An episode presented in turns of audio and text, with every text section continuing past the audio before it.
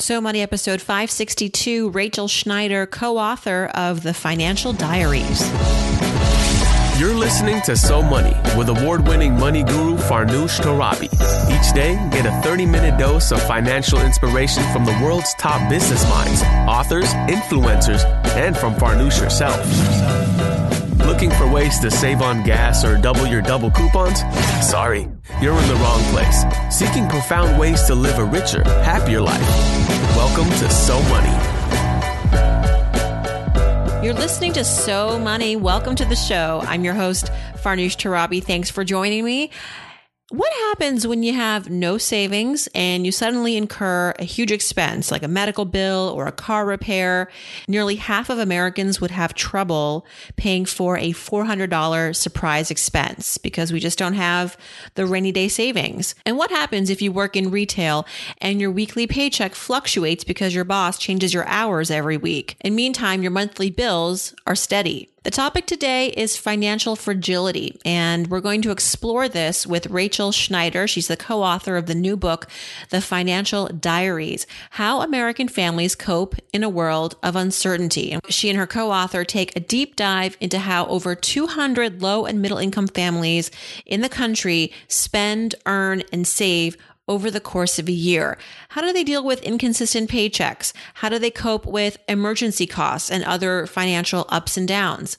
A little bit more about Rachel. She's the Senior Vice President at the Center for Financial Services Innovation. She's an expert on financial health, and her career began as an investment banker at Merrill Lynch. Rachel and I talk about the forces leading to income volatility and financial fragility. I also wonder how a household earning six figures still has money troubles, as she discovered, and ways households are overcoming financial fragility on their own. Here's Rachel Schneider. Rachel Schneider, welcome to So Money. By the way, you're the first interview that I am conducting since my maternity leave. So you are my comeback interview. Oh, I'm so excited no about that. I'm excited to be here and congratulations. That's just fantastic. Thank fantastic. you. I've been looking forward to this interview. You know, I think uh, what your new book has to say is so important, and the work that you do at the Center for Financial Services Innovation is so critical, especially now talking about income volatility. There's a lot of uncertainty out there, whether it's political and economic. And so let's start right off the bat talking about financial volatility as you define it and why these days it's such a, a growing issue. Sure, and sure, and it's a big question. So, um, I should say, um, you know, the work I'm doing is really comes out of a research project um, called the U.S. Financial Diaries. And what we did is we worked really closely with 235 families to understand their life over the course of a year. And we were really trying to understand we went in it with such an open mind. We just wanted to understand their financial life, pure and simple. And we had a big focus on financial services. But as we looked at the data, what we saw was just huge ups and downs, big swings in people's income and big swings in people's spending. And it led us to spend a lot of time trying to understand volatility, which is really that idea of ongoing ups and downs in your financial life. And we talk about volatility so much in terms of um, the stock market, right? You hear about ups and downs in our overall economy. Um, but people really experience those same ups and downs in their own little personal economy. And what's interesting is that it's not just the folks that are living paycheck to paycheck or making minimum wage. We're talking also people who make, you know, significant salaries. This is not unique to any particular income group. Yeah, that's really true. Um, it's really a result of changes in our economy and changes in how people work. So I know you talk about and think a lot about the gig economy and how people can generate a side hustle and make extra money on top of their paycheck. So that's some of it. Um, but it's also the case that people who have full time work nonetheless have ups and downs in how much they earn in that full time job. So, of course, people who earn tips or work on commission, but um, it's also people who work retail. You know, more and more companies have gotten really efficient in knowing exactly how many um, staff people they need on the floor at any given moment, and they'll send people home when demand for their services is low. So even people who work allegedly right full time, full time doesn't necessarily guarantee steadiness. No, it does not. And and uh, what I've read from your work and I've been watching your videos, you know, you talk a little bit about how over the course of a year these families households may make a nice salary of, you know, average middle class salary, 65, 70,000 dollars a year on an annual basis, but it's when you get down to the micro sort of day to day, month to month budgeting, that is where they uh, struggle you talked to over 200 families. Can you paint a picture of who, who we're talking about? We talk a lot about millionaires next door. We, you know, these people who live in um, obscurity but are millionaires. But then there are people who seem to be living very comfortable lives, comfortable salaries, good jobs, but they're they're struggling. It's really true. And in a separate research study um, that my organization CFSI did, we we tried to understand the financial health of the American population.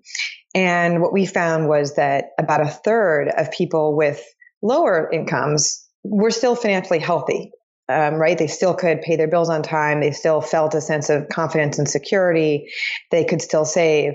And conversely, about a third of the people with incomes over $100,000 were not necessarily financially healthy. So wow. it's not, right? So it's not only about income, right? That's a huge piece.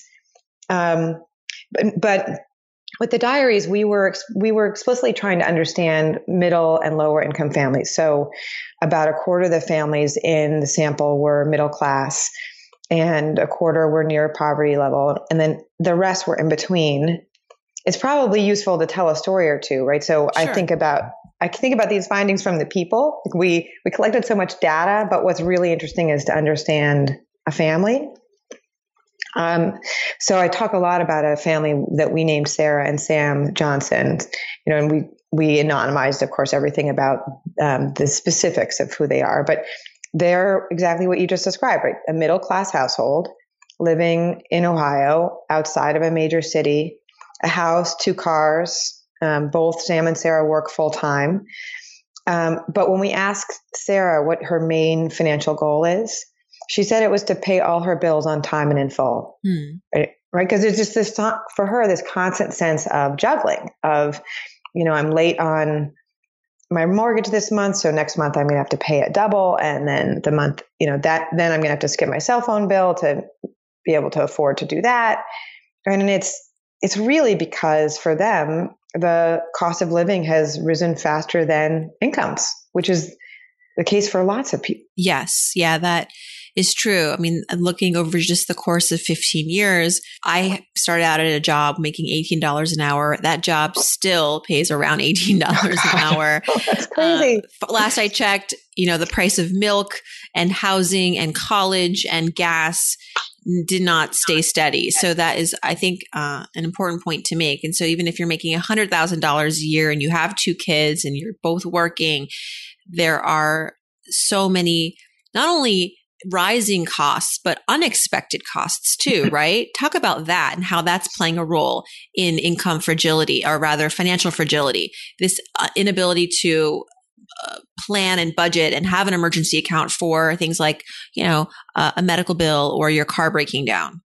Yeah, it's really true. And and Sam and Sarah are, are a really good example of that. So they um, have health insurance through their works, but you know, health insurance, it's not only about if you're covered, it's how big's your deductible and what's your copay and how much of the premium do you pay. And all those numbers have gotten worse, even for many people, even though more people are covered now than than were many years ago, right? So um, so Sam and Sarah, when we first got to know them at the beginning of the diaries year, they already had eight thousand dollars in medical debt. And they didn't have any real hope of paying it down. What was heartbreaking to me is at some point, you know, they had it on a CareCredit card. And at some point, um, the credit card company decided to just forgive that debt, forgo getting it back. And Sarah was actually disappointed about that because she wanted to pay it down and then have access to that credit in the future because she knew other things would happen over time. um, in the year that we got to know them, like on top of that medical debt, then they of course had a car that needed repair and re- to be replaced, which is, you know, just part of owning a car.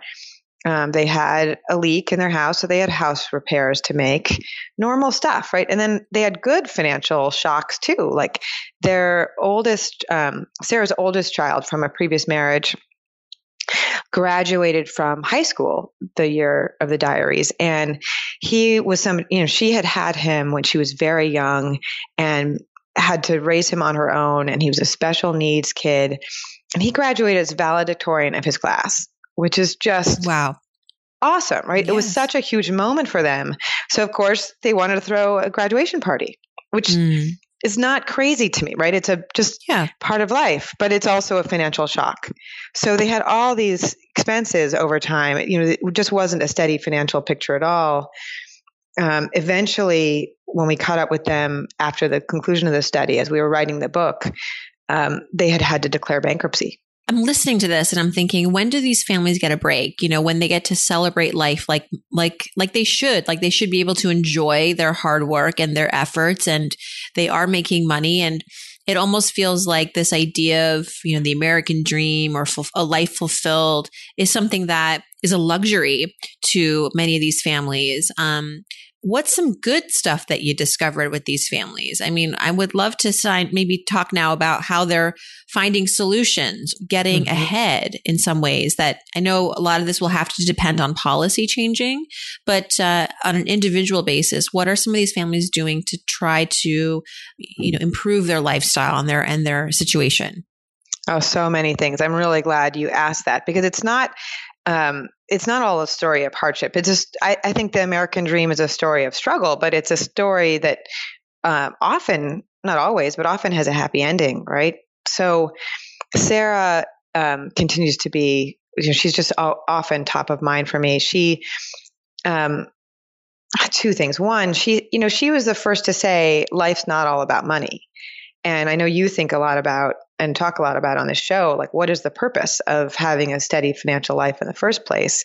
And she's really clear that yes her life has financial anxiety but it's all a means to an end. And her overall her life has a lot of um, positive movement.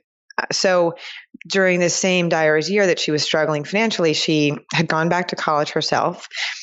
She graduated from college at 40 and started a master's degree program she was looking for higher paying jobs. So part of it is about, you know, expanding your skill set, investing in your own capabilities and finding ways to earn more money. That's that was part of many of the family strategies. But we also saw lots of creative um, solutions to near term financial problems. Um, so one a, another family, for example, um, found it really hard to save you know, putting money aside and not spending it is just it requires discipline. It can be tough to do. So this mom's strategy was to buy in bulk, which was cheaper, of course, and then stash away more than she needed of all sorts of things in her pantry. She said she just found it easier to save with, you know, shampoo and toothpaste and pork chops in her freezer than to put aside cash and I think we heard a lot of stuff like that, where people know themselves well enough to set up some system that works for them. Right. And largely, do these families and households believe that it's entirely up to them, or are they hoping for external help and change? Oh, such a good question. You know, we we did ask people um, if they thought they had the same opportunities that generations before them, if they thought that they had a fair shot, you know, so at some point we asked, you know, is your is your financial well-being more um, the result of you or events outside of your control? And you know, people often feel like it is in their control, and they and they feel like they they can um, affect what um, you know they can affect their their financial outcomes even if they see that that there are challenges that are just not theirs to solve well right there was a recent new york times uh, feature uh, that Ron Lieber wrote. and He's been a guest on this show, and he's the personal finance um, editor at the New York Times. And it was all about the trade offs that we make in our lives, right? The financial trade offs. There are choices that we make, and the money follows uh, or doesn't. And sometimes it's conscious sometimes it isn't but it but it is a fact of your financial life that when you make one decision you are basically not making another. You're leaving if you're saying yes to something it means you're saying no to something else. Yeah you know i can't think of anyone that i got to know personally through this study who didn't think about those trade-offs in some way didn't have some plan for the future. Um, so i'm thinking about a, a woman I got to know in California who was near retirement, and she had this whole waterfall in her head about how she was going to afford her life in retirement. So it was she owned her house free and clear, but she well she had paid down her mortgage, I should say, but she still had a big home equity line of credit. And it's just as an aside, so interesting that you know she really thought of those things so differently. Um, you know, she wanted to have fewer pieces of debt outstanding, so she paid down the mortgage just because she could um, the home equity line of credit was a big chunk of money. And even though it was a higher interest rate, um, she didn't feel like she was within sight of paying that down. So um, she didn't. So arguably, like not the best financial choice, right? She was sort of screaming out for a refinance, probably in, instead. Um, but she had this waterfall in her head about, you know, she was going to no longer have her income from her work. So she was going to monitor her expenses really closely to see if it if she could cover. She thought she could probably cover everything, um, and that's why she wanted to have one less bill. You know, she was busy making sure she had fewer details to track. But she had this whole set of events she thought would put she'd put in place. Like either she'd still be able to afford her house post retirement or not. If she couldn't, she was going to go get part time work. She felt really confident about exactly what part time work she could find. Or she was going to sell her house and move to a cheaper neighborhood since she no longer needed to get to work. And so she didn't have to worry about a commute anymore. But it was right, this whole series of things. And often you hear that from people, right? This series of choices they think that they need to make and the trade offs they need to make. What was interesting to me though was that a consistent theme was some element of needing to wait and see. Like seeing the numbers on a spreadsheet wasn't enough for this particular woman to feel confident she'd be able to support herself in retirement. You know, she had done that math, she had that spreadsheet, but she still felt like, well, I'm still going to have to wait and see how it goes. Hmm. And is that something that you found was different between the genders? I don't know. You know, we didn't look at it quite that way. It would be a really good follow up question to go back to our data and do. I should say, um, the financial diaries was really a repeat in some ways of research that had been done in the developing world using this same research methodology. And um, the Bankable Frontier Associates that did, who's done a lot of that international work, has gone back at their international to look at their international data sets to see if it's different with women led versus male led households. And there's a really interesting takeaway from that, which was around how important financial networks are, right? So, or social networks are. So we have this false model, I think, in our heads that, that, that people manage their money individually, right? It's me and my bank. But in reality, we're in financial relationship with so many other people. And those relationships affect our fragility or our resilience a great amount. In our study, for example, only 5% of the study participants had no financial interaction with somebody else during the study. Everyone else was either borrowing or saving with a friend or lending money to a family member. And so, what they found in this international work was that women tend to really nurse their horizontal network, their peer group network, Whereas men tend to nurse their vertical network, their suppliers and customers. Hmm. And it was, and you know, they were looking at sort of small business holders, right? Think right. like sole proprietors. And it's, but it, that rang true to me in terms of the the way men and women sort of internalize their peer groups. Um, and who we might go to for help about money, who we might be interconnected with about money. So with women, it's more they're looking for more familiarity, like their friend group, their network, their family. Yeah, it was sort of a, a takeaway around um, whether you're more invested in yes, your your boss, your suppliers, your customers, right? That sort of up and down movement of money through your life hmm. versus I'm going to lend um, some money to my neighbor and she'll lend money back to me when she needs it and when she has it, right? And yeah. I don't know if you'd see that same thing in the US. Um, um, maybe, maybe we are a hodgepodge of cultures here, so it's possible there are influences all over. Separate from writing this book, you also work at CFSI, where you're really at the forefront of looking at and um, exploring all these new innovations when it comes to financial services and mobile applications. What's new that is getting you excited? Because on the show, we have talked a lot about Digit and Acorns and a, a host of apps and websites that are helping folks save more, invest more on the go, taking into account, you know, behavioral psychology, maybe not knowing specific things, but in terms of the kinds of technology that you're seeing that are kind of becoming, you know, down the line, what, what's, uh, what can we look for? Yeah, I'm glad you asked that. Um, and God, there's so much. And I am really excited about technology. I feel like that's going to be a big piece of the answer here because part of what you're seeing, even from, from what I described, is that this is hard math for people to do on their own. You know, it's, it's hard concepts for people to do entirely on their own. And as technology changes and evolves and we have more data and predictive analytics, you can help, you can really give people better and different advice so I know you were involved with the first first challenge that we ran through our financial solutions yes. lab. I moderated a it was basically like a, an American Idol for financial app developers. Um, and, exactly. Yeah, and y- your organization selected a host of them, maybe six or seven of them, to incubate along with Chase Bank, um, mm-hmm. and some of those players included Digit, very established companies that we now know and trust.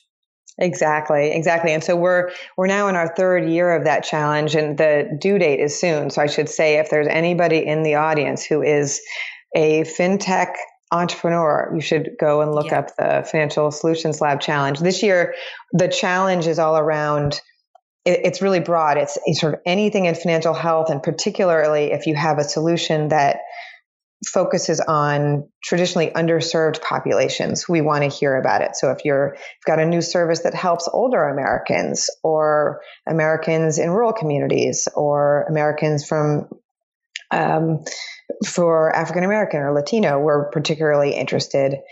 But you know, I think I, I am really enthused by um, Digit, for example. I, you know, it, exactly in this way, like they because they're tracking the ups and downs in your income and siphoning off money to save without you thinking about it.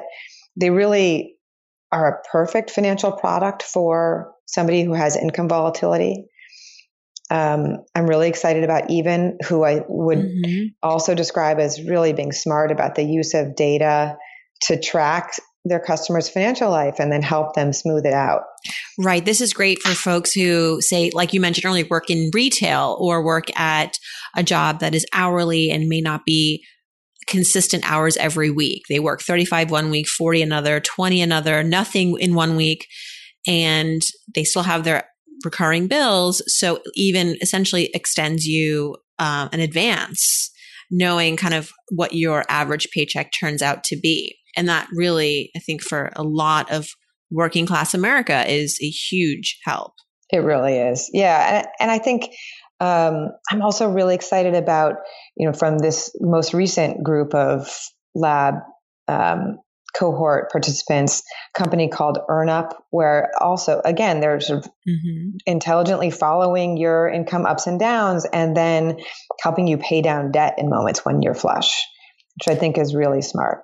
So, Rachel, you know, you have such an important job. You have such a and we were talking earlier about how you know when we both took maternity leave we rushed back to work not because we necessarily had to but we like our work we really enjoy our work and i think you are so entrenched in the financial world in a in a unique way you know getting to see how people live their lives and the innovations that are coming through the pipelines and curious to know how you found yourself in this place maybe let's take it back to our younger, our wonder years, which by the way just started oh. playing on oh. Netflix. I just saw see, oh, like wow. the first episode of Wonder Years ever.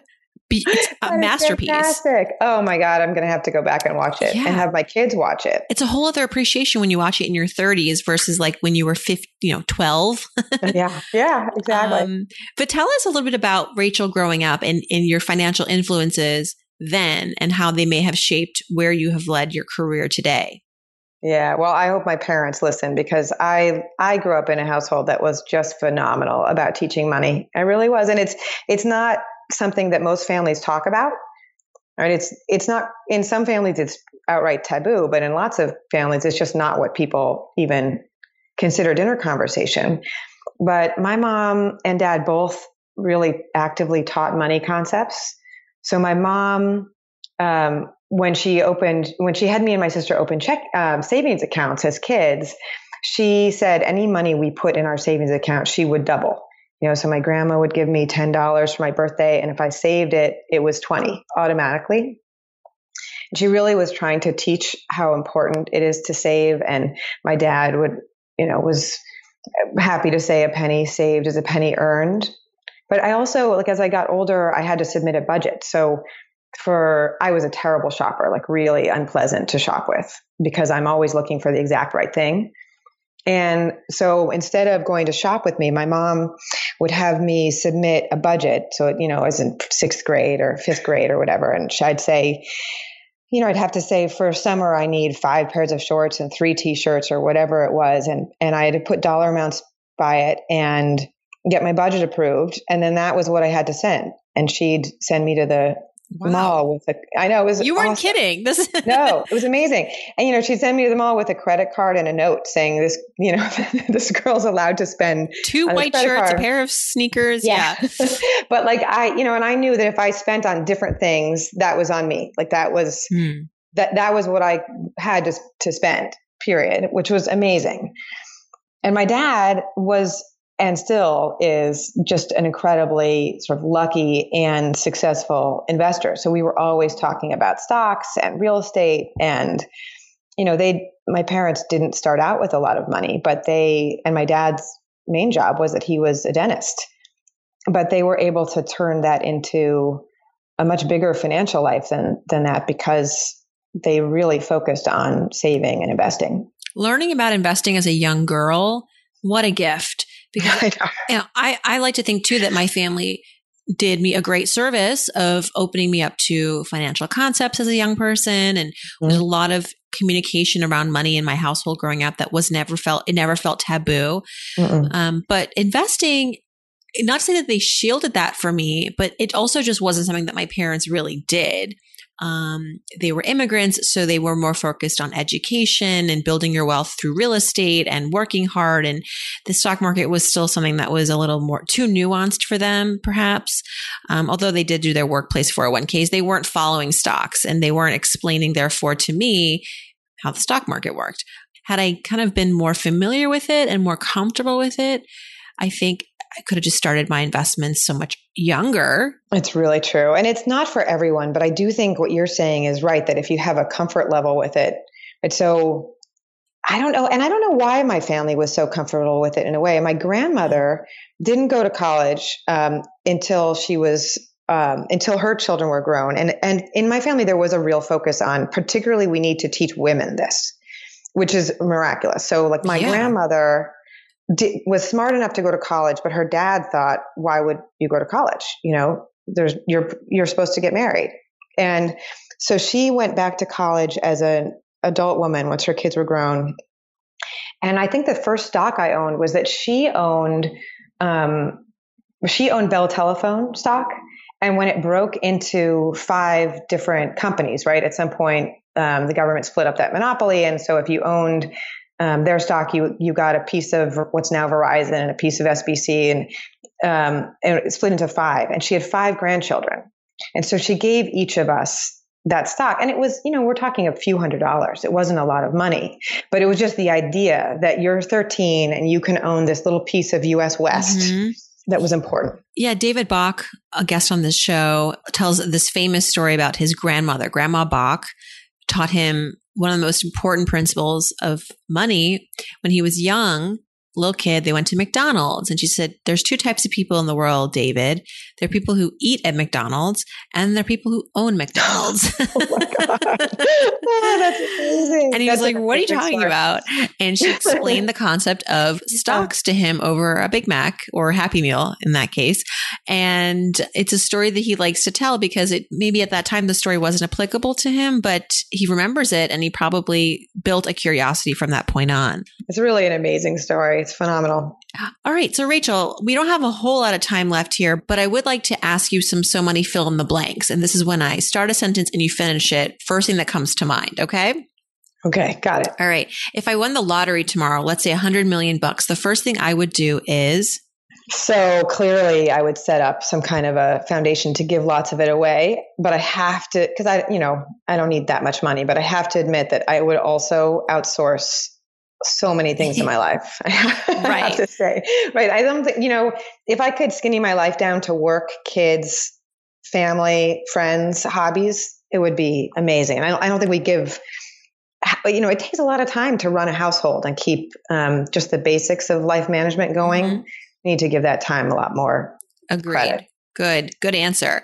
The one thing that I spend on that makes my life easier or better is so um, I guess it's a theme for me. I do spend money on um, a personal assistant, which sounds extravagant, but I'm a working mom, and I figured out when my second child was born. Here's my one piece of advice for you, Farnoosh. You probably do this already, but I, when my second child was born, I realized I really I, like I can only work and and be a mom and barely have time for anything else.